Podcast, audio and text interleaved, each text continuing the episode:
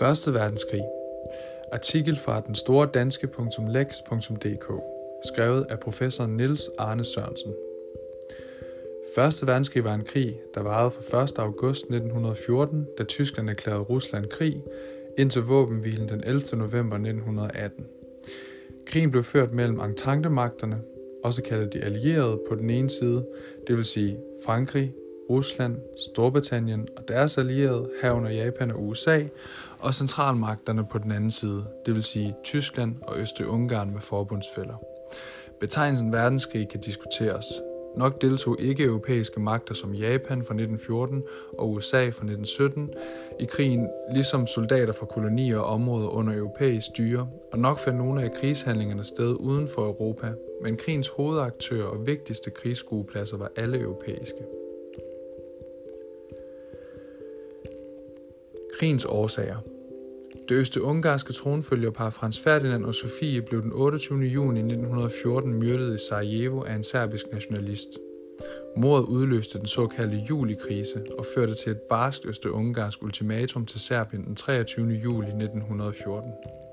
Blandt andet krævedes Østrig-Ungarns deltagelse i opklaringsarbejde på serbisk jord – Ultimatumet skulle bane vej for det opgør med Serbien, som den østeungarske ledelse havde ønsket siden afslutningen af 2. Balkankrig 1912-1913. At en sådan krig kunne udvikle sig til en europæisk storkrig, fordi Rusland havde garanteret Serbiens sikkerhed, vidste den østeungarske regering, som på forhånd havde sikret sig tysk støtte til sit ultimatum. Den 26. juli gav Serbien efter for de fleste, men ikke alle af ultimatumets krav. Østrig-Ungarn afviste svaret og erklærede den 28. juli Serbien krig. Dagen efter indledte Rusland mobiliseringen af sin hær, hvad der blev anledning til, at Tyskland erklærede Rusland krig den 1. august. Det førte til fransk mobilisering, og den 3. august erklærede Tyskland Frankrig krig. I de tyske krigsplaner, der forelå i den afdøde generalstabschef Alfred von Schlieffens udarbejdelse, indgik et angreb på Frankrig gennem det neutrale Belgien, som derfor blev invaderet samme dag, og det udløste en britisk krigserklæring til Tyskland. Dermed var en europæisk storkrig en realitet. I dette perspektiv er den østrig-ungarske politik over for Serbien krigens årsag.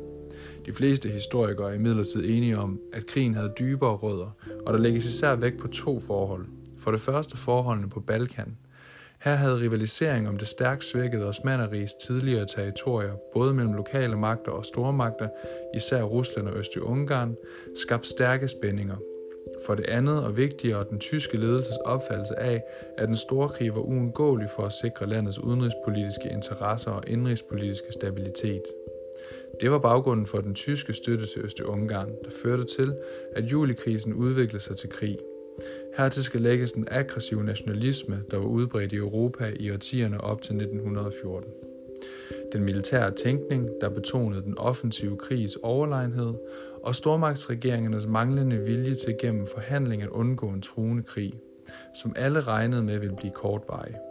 Det internationale alliancesystem var en medvirkende årsag. Tyskland havde lovet at støtte Øst-Ungarn, og Serbien var allieret med Rusland, som igen var allieret med Storbritannien og Frankrig. Det bevirkede, at en i princippet lokal konflikt på Balkan på kort tid kunne udvikle sig til en europæisk storkrig. Krigens forløb i stedet for den korte bevægelseskrig, som man forventede i sommeren 1914, antog landkrigen på Vestfronten hurtig form af en stillingskrig. Det skyldes, at den teknologiske udvikling til gode så forsvar frem for angreb. Maskingevær og artilleri kunne forsikre positioner i skyttegrav eller bag fronten beskyde angribere. Mens forsvaret kunne føre forsyninger og forstærkninger frem med tog, biler og heste, så måtte angribere i vid udstrækning færdes til fods gennem landskaber, som granatregnen havde gjort ufremkommelige. I over tre år forsøgte man fra begge sider at løse disse problemer gennem offensiver med stadig flere mænd og stadig mere massive bombardementer sammen med anvendelse af giftgas, der første gang blev brugt af tyske tropper i april 1915. Men på den vigtige vestfront lykkedes det ikke at skabe gennembrud. Først i krigens sidste år blev der udviklet taktikker, der atter gjorde offensiv krigsførelse mulig.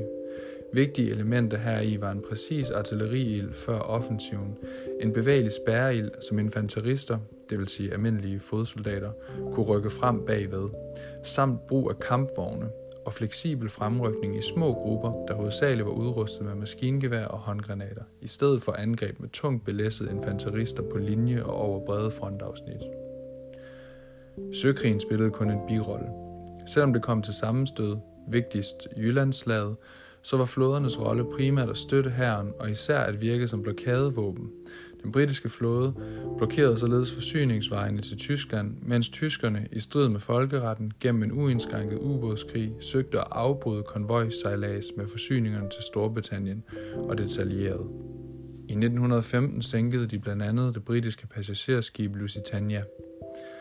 Den tyske ubådskrig vagte udbredt harme og blev anset for fej og barbarisk. Den vigtigste konsekvens blev, at det neutrale USA den 2. april 1917 gik ind i krigen på Entente-magternes side. Afskibningen af store amerikanske troppestyrker, især til Vestfronten, skulle blive af stor betydning for krigens udfald. Luftkrigen fik sit gennembrud i 1. verdenskrig. Flyvemaskiner anvendes først og fremmest til rekognisering, men i løbet af krigen blev jagerflys og bombemaskinernes potentiale udviklet. Vestfronten var den vigtigste af krigens fronter. Her kæmpede hovedparten af de tyske, franske, britiske og amerikanske tropper ved en front, der strakte sig fra den belgiske kyst til Schweiz grænse. Kampene begyndte med en tysk offensiv gennem Belgien og ind i Frankrig fra den 4. august 1914. Den tyske fremrykning blev stanset ved Maren i september 1914. Fra december 1914 stabiliseredes fronten i et omfattende skyttegravssystem, der prægede krigsførelsen på Vestfronten indtil 1918. De tyske erobringer i sensommeren 1914 kom til at afgøre krigens karakter her. Entente-magterne måtte angribe, mens tyskerne hovedsageligt kunne forsvare stadig mere velbefæstede stillinger og derfor i perioder kunne trække styrker til andre fronter. I 1915-1917 lancerede Ententen flere offensiver, blandt andet ved Somme, Ypres og i Champagne. Tabstallene løb op i millioner, men de militære gevinster var små. Det samme galt den tyske offensiv ved Verdun i 1916, hvor Tyskland håbede at tvinge Frankrig ud af krigen. Bevægelse i krigen kom der først i foråret 1918, da det lykkedes tyskerne at gennembryde fjendens linjer. Men offensiven belastede de tyske ressourcer til det yderste. Det var en stærkt svækket tysk hær, der i juli 1918 måtte opgive offensiven og fra august se sig trængt tilbage af sine modstandere. I slutningen af september erkendte den tyske herreledelse, at en våbenhvile var en nødvendighed. En våbenstilstandsaftale, der reelt gjorde det umuligt for Tyskland at videreføre krigen, blev indgået i en jernbanevogn i Kampagne den 10. november 1918 med virkning fra den 11. 11. kl. 11. På Østfronten, der gik fra Østersøen til Sortehavet, muliggjorde de store afstande en bevægelseskrig. Her blev en russisk offensiv i august 1914 rettet mod Østpreussen. Den blev stanset af tyskerne ved Tannenberg i september, hvorefter russerne måtte indlede tilbagetog. Til gengæld vandt russerne frem mod de øste-ungarske tropper i Galicien. 1915-1916 blev præget af blodige offensiver og modoffensiver, hvorunder store dele af russisk Østeuropa kom under tysk kontrol.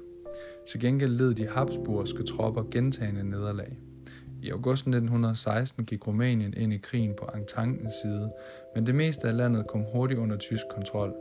I 1917 stillede kampene på Østfronten af. Den russiske hær blev svækket af myterier, og centralmagterne håbede, at de russiske revolutioner i 1917 ville få Rusland til at trække sig ud af krigen. Det skete efter bolsjevikernes magtovertagelse i november. Der blev indgået våbenhvile mellem Rusland og centralmagterne den 16. december 1917, og Brest-Litovsk-freden blev underskrevet den 3. marts 1918. Rumænien indgik våbenhvile den 9. december 1917 og underskrev en fredsaftale i maj 1918. Denne del af krigen blev således vundet af centralmagterne, det vil sige reelt af Tyskland. Den italienske front opstod, da Italien i maj 1915 gik ind i krigen på Ententens side mod løfter om landudvidelser i blandt andet Sydtyrol, Dalmatien og Lilleasien. Fronten fulgte grænsen til Østrig-Ungarn, men kampene var koncentreret ved Isonzo-floden og i Trentino. Østrig-Ungarne rykkede i 1915 tilbage til velbefæstede stillinger, som italienerne de følgende år forgæves forsøgte at gennembryde. I oktober 1917 vandt centralmagterne en af krigens største sejre ved Caporetto. Herefter blev store dele af det nordøstlige Italien besat af fremmede styrker. I oktober 1918 gik italienerne i offensiven i slaget ved Vittorio Veneto. hvor de besejrede en østlig ungarsk hær i opløsning. Der blev indgået våbenhvile med virkning fra den 4. november 1918. På Balkan blev Serbien i efteråret 1915 løbet over ende af tyske, østrig-ungarske og bulgarske herrer. Osmaneriet sluttede sig til centralmagterne i oktober 1914. Det blev invaderet af russiske styrker, og de følgende år bølgede kampene i Kaukasus. Begivenhederne på dette frontafsnit blev imidlertid allerede i samtiden stillet i skyggen af det folkedrab på armenierne, som osmanderne begik i 1915-1916 i det daværende Tyrkiet. I 1915 forsøgte britiske og franske styrker forgæves en offensiv ved Dardanellerne.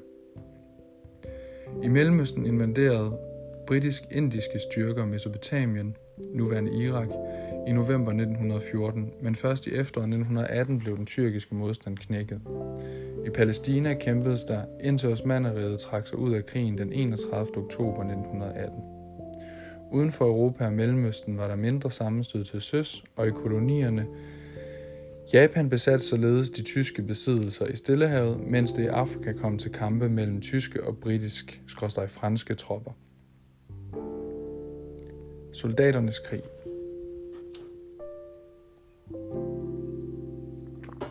I 1914 drog mange mænd i krig optændte fædrelandskærlighed og eventyrlyst, men også med forestillinger om, at krigen ville blive kort og heroisk.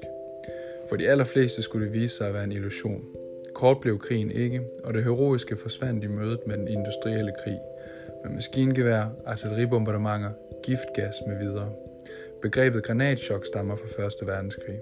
På fronterne i Vesteuropa og Italien levede soldaterne med dødbringende stormløb og lange perioder, hvor kedsomhed, regn og kulde, dårlig hygiejne, sygdom og ringe forsyninger var hovedfjenden.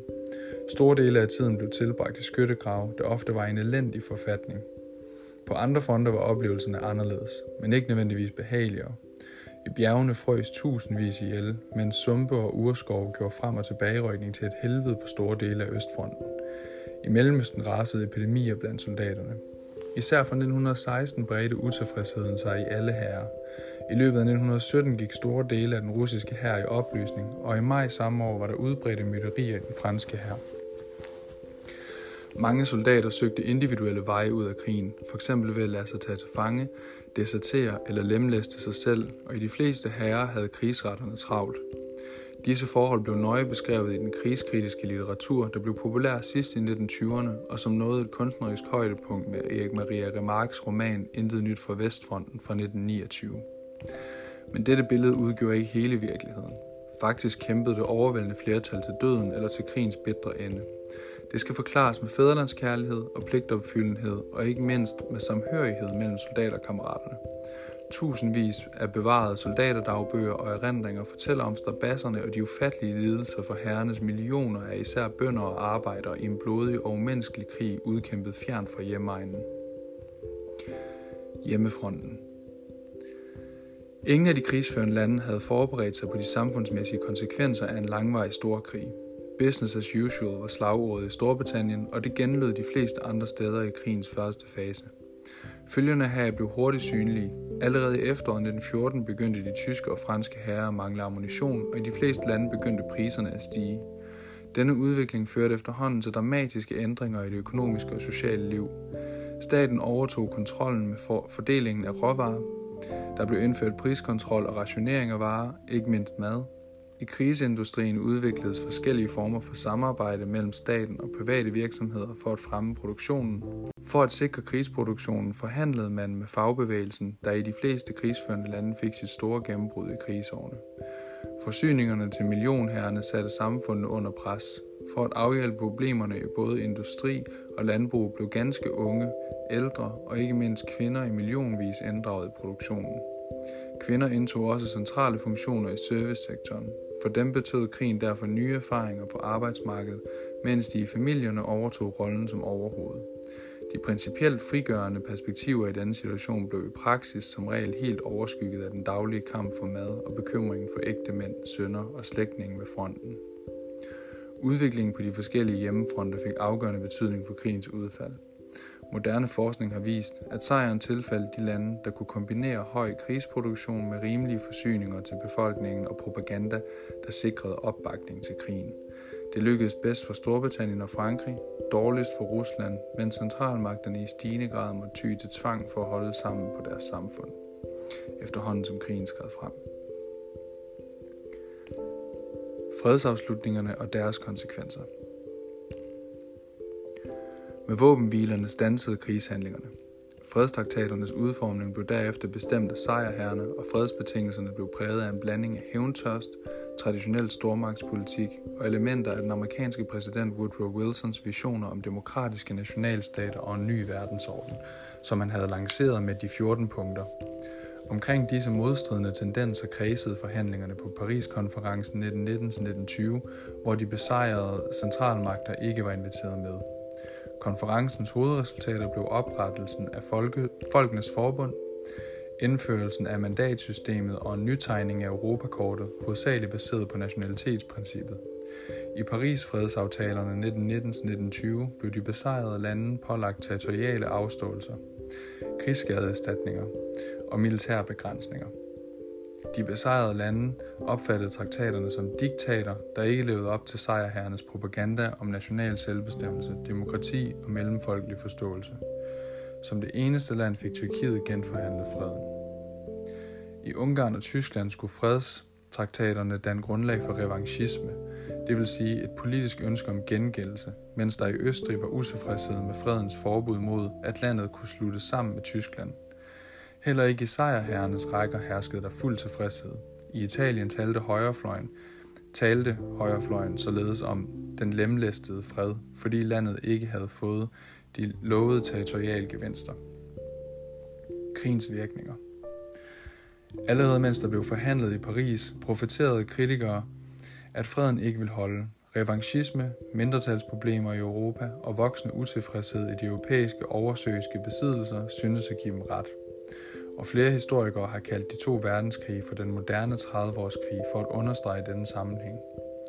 Det var midlertid ikke kun i international politik, at krigen fik vidtrækkende konsekvenser. I Europa førte den på kort sigt generelt til en demokratisering af staterne.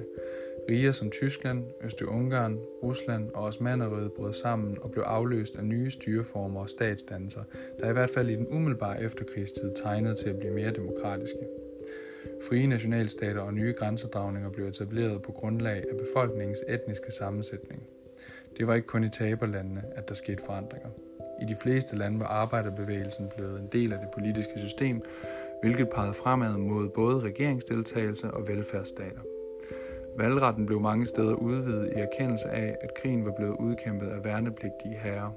At kvinderne på hjemmefronterne havde ydet en stor indsats blev brugt som argument for kvindevalgret, der blev indført i kølvandet på krigen i flere lande, blandt andet Storbritannien og Tyskland. Denne udvikling har fået nogle historikere til at se sociale og politiske fremskridt som en af krigens utilsigtede konsekvenser.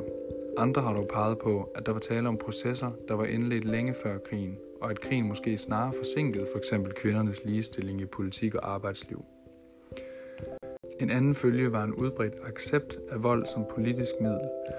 I mange lande forsøgte veterangrupper at overføre krigens broderskab til fredstid, og de dannede flere steder kernen i højreorienterede politiske bevægelser som fascisme og nationalsocialisme. Krigens omkostninger havde været kolossale. Over 9 millioner soldater af de knap 70 millioner, der deltog, var faldet. 22 millioner var blevet såret og invalideret for livstid, og 5 millioner meldt savnet. Disse offres minde blev hædret gennem mindeceremonier, krigskirkegård, krigsmindesmærker samt indretning i flere af de krigsførende landes hovedsteder af den ukendte soldats grav. Et dengang nyt begreb. Store dele af den mindekultur udsprang lokalt, i det ikke blot nationer, men også lokalsamfund ville mindes deres døde. Men som 1920'erne skred frem, udviklede der sig forskellige traditioner, på den ene side fremstod et billede af krigen som den store katastrofe, hvor mænd blev lokket ud i krigshelvede med fraser som den søde død for fædrelandet. På den anden side opfattelsen af krigen som en stor, rensende begivenhed, der belønnede handlekraft og offervilje. Den første tolkning blev dominerende i de demokratiske lande, hvor denne opfattelse af krigen blev et vigtigt element i den modvilje mod krig, som prægede hvide kredse i befolkningen. Den anden tolkning vandt til gengæld genklang i lande som Italien og Tyskland, og navnlig efter at de var blevet diktaturstater. Her var en blanding af romantisering af krigen og ønsket om at omgøre krigens resultater med til at drive disse lande frem mod en ny verdenskrig. Danmark under 1. verdenskrig. Danmark opretholdt i alle krigsårene sin neutrale stilling. Ved krigsudbruddet fandt ingen mobilisering sted, men i stedet blev sikringsstyrken indkaldt. Størsteparten af dens 58.000 soldater bemandede Københavns befæstning. Samtidig bøjede regeringen sig efter tysk pres den 5. august 1914 og lod udlægge søminer i, dansk, i danske farvande med stiltigende britisk accept, skønt Danmark var folkeretligt forpligtet til at holde dem åbne. I løbet af krigen deltog flere end 30.000 dansksindede nordslesviger i tysk krigstjeneste, i det Sønderjylland mellem Kongeåen og den nuværende grænse til Tyskland var under tysk herredømme fra 1864 til 1920. Her er mistet ca. 5.000 livet. En videre blev 275 danske handelsskibe sænket, og i alt ca. 700 danske søfolk omkom. Den danske samfundsøkonomi blev kraftigt reguleret gennem augustloven i 1914. Danmark opretholdt handel med begge krigens parter og var et blandt flere neutrale lande, der eksporterede kødkonserves til de tyske tropper. Spekulanter tjente store formuer på hastigt voksende konservesfabrikation af ofte middelmåde kvalitet, hvad der skaffede dem det folkelige øgenavn gulasbaroner. 1917-1918 gav en indtrådt varemangel anledning til den første danske udstedelse af rationeringsmærker til daglige fødevarer. Der opstod i disse år en betydelig social og politisk uro. Den spanske syge var en epidemi, der i krigens kølvand ramte Europas civilbefolkning meget hårdt fra 1918 til 1919, og som i Danmark kostede ca. 12.000 menneskeliv, heraf mange børn og unge. Tysklands sammenbrud i 1918 og bestemmelser i Versailles-traktaten fra 1919 muliggjorde et forløb, der via en international grænsekommission og zoneopdelte folkeafstemninger førte til Sønderjyllands genforening med Danmark i 1920 og dermed til fastlæggelsen af den nuværende dansk-tyske grænse.